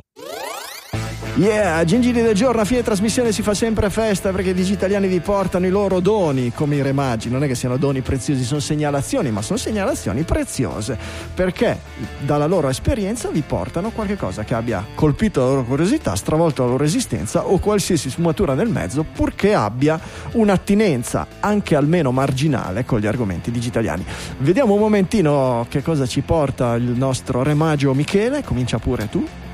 Allora, Gigillo che potrei aver rubato da un altro podcast italiano oppure assolutamente un caso. ehm, Manga Plus è un'applicazione, qualcuno potrebbe dire, magari il titolo del Corriere, la Netflix dei manga, eh, è, la versione, è, è la versione digitale applicazione di Shonen Jump, che è il magazine più famoso giapponese che ha dato i natali ad alcuni delle, dei, delle, dei, titoli più, più, famosi da One Piece, Naruto, Dragon Ball eccetera eccetera. Eh, si sono accorti di questo fenomeno di cui avreste, avrete forse sentito parlare dei manga scan. Quindi le, la, vers- la, versione pirata dei manga. E appunto io l'ho scoperto di recente ma in realtà è fuori da credo un po' di anni. C'è questa applicazione che si chiama Manga Plus ehm, dove è possibile leggere in maniera assolutamente legale eh, ovviamente non in italiano ma in inglese credo che sia la lingua più eh, arrivabile eh, quelli che sono i numeri di Shonen Jump. È, è, appagam- è una, un'applicazione a pagamento eh, con un uh, primo tier che costa veramente poco, credo 3 euro al mese, dove si possono leggere tutti i capitoli delle serie attualmente, eh, attualmente eh, in corso. Prodotti. One Piece mm. che va avanti da, da, quando letteralmente da quando io ero ragazzo, oggi ancora va continua ad andare avanti. Potete leggere dal numero 1 all'ultimo numero 1000 qualcosa che è uscito. Invece, per serie che sono terminate come Dragon Ball Z, dovete comprare il secondo, uh, il secondo livello che costa credo 4,99 euro, quindi assolutamente arrivabile come costo, che vi permette di leggere tutti i numeri di tutto l'archivio di Shonen Jump pubblicati e direi che ne avete avete da leggere. L'ho trovato su tutte le applicazioni, su tutti gli store, sia iOS che Android. Non ne sono sicuro se c'è la versione desktop, non ho indagato. Via web, via prima... web vedo che puoi accedere di nuovo mm. anche qui a Perfetto. tutte le cose. Per cui. Pri- prima Michele citavi Netflix, per chi non lo sapesse, Netflix è la manga plus dei film. okay, grazie, grazie Francesco per la precisazione. Figurati, sono qua apposta. Eh, eh, ci mancava. Già che ci sei, Re Maggio Francesco, presentaci il tuo dono, oro, incenso, sì, mirra. Il il mio dono è portato per eh, i self-ostatori, quelli che amano mettersi in casa in qualche armadio pieno di more, lamponi e cose simili. Eh, i propri servizi internet per non darli in giro nel mondo, in particolare per le foto, che è una mia problematica su cui mi scontro spesso. E sto giocando con questo Immic, eh, che è un eh, praticamente una libreria, un sostituto di iCloud Photos, Google Photos, vedete quello che preferite, che permette quindi di fare backup dal telefono in movimento ehm, all'interno di una libreria self-hostata, usiamo questo termine, eh, con tante funzioni carine, dal riconoscimento facciale per poter fare chiaramente il matching delle ehm, delle persone alla creazione di più librerie, alla condivisione con altre persone, all'accesso a librerie offline, magari quelle già curate che uno mette in read only eh, sugli hard disk di casa, eccetera, eccetera. Molto pratico, molto comodo, ci si può giocherellare un po' sopra, è una, un progetto in sviluppo quindi chiaramente è un po' smanettone ancora per questa parte ma può essere una buona alternativa soprattutto se avete dischi molto grossi e non sapete che farvene e non volete usare il cloud, detto anche il computer di qualcun altro. Grazie Francesco, grazie, certamente qualcosa di utile. Da quando Michele ci ha messo il eh, seme del, anzi il verme del retro game, avete presente Star Trek l'ira di Khan che gli mettono il vermetto nell'orecchio al tizio e ecco. E più o meno la Mio Mini che ci ha fatto comprare Michele ha un effetto del genere sulle nostre vite, sulla nostra psiche. Eh, già credo lo stesso Michele ci ha dato delle indicazioni, delle guide su come andare a eh, rimpiazzare il sistema operativo di default con Onion OS che garantisce un'esperienza certamente migliore e eh, permette la, la, l'utilizzo di molti più giochi il problema, il tarlo, rimaneva quello dell'approvvigionamento dei giochi, perché la Mio arriva con una cartella ROMS con una marea di giochi, ce n'è una marea che non funziona, andare a capire quali sono quelli giusti, quelli sbagliati, fare lo scraping dei nomi, eccetera, diventa complicato. Ebbene, io vi ho, ho trovato, ho provato con successo e vi presento questa guida sempre su Reddit che vi permette di realizzare la collezione di giochi arcade ultimate, ultimativa, definitiva eh, con poca fatica. Vi indica dove andare a scaricare su generalmente su archive.org oppure a cercarli su altri repository le varie collezioni per i vari tipi di eh, cabinet che vengono simulati da, da Mame e da RetroArch per cui CPS1, CPS2, CPS3 vi spiega come scaricarli, dove andarli a mettere, eccetera. Potete tranquillamente spianare la cartella ROM che arriva con il mio, perché seguendo queste istruzioni arrivate ad avere veramente una collezione di, di, del 99,9% dei giochi per arcade che funzionano sul mio mini e solo quelli e non avere praticamente giochi che non funzionano di avere i nomi corretti con le liste dei nomi scaricati da internet con delle utility che vi fa scaricare questa guida, con lo scraping non solo dei nomi ma anche delle immagini descrittive e quindi avere una raccolta veramente curata. Alla fine di tutta la procedura io ho una raccolta di 75 gigabyte, una roba del genere, solo per quello che riguarda arcade, eh? non parliamo poi di Game Boy, di, di altre cose. E, um, ovviamente arcade comprende Neo Geo, che era sia piattaforma arcade che piattaforma console, e quindi poi di poter utilizzare al pieno la Mio Mini andando a pensare a un gioco, dice cosa mi ricordo? Ah, Metal Slug, vado a cercare e trovo che c'è Metal Slug 1, 2, 3, 4, 5 per SNES, me li trovo in automatico sul mio, sul, sul, sul mio dispositivo, li apro, sono sicuro che funzionano e che funzionano bene. Veramente questa guida ha trasformato la mia esperienza di utilizzo della Mio Mini e l'ha fatta diventare veramente una cosa che potrebbe essere, non dico no, eh, it just works come fosse un prodotto ultra rifinito di Apple, Apple, ma quasi una roba del genere. Veramente utile, vi impiega un poco tempo tutto sommato seguire tutta la, la, la, tutta la, spiegazione è in inglese ma è veramente ben spiegata con i link dove servono e con i riferimenti dove cercare i vari elementi che dovete scaricare e installare come tutti gli altri giri del giorno dove lo trovate? lo trovate sulle note della puntata di Digitalia digitalia.fm slash 694 dove trovate ovviamente anche i link a tutte le notizie che abbiamo commentato nella puntata di questa settimana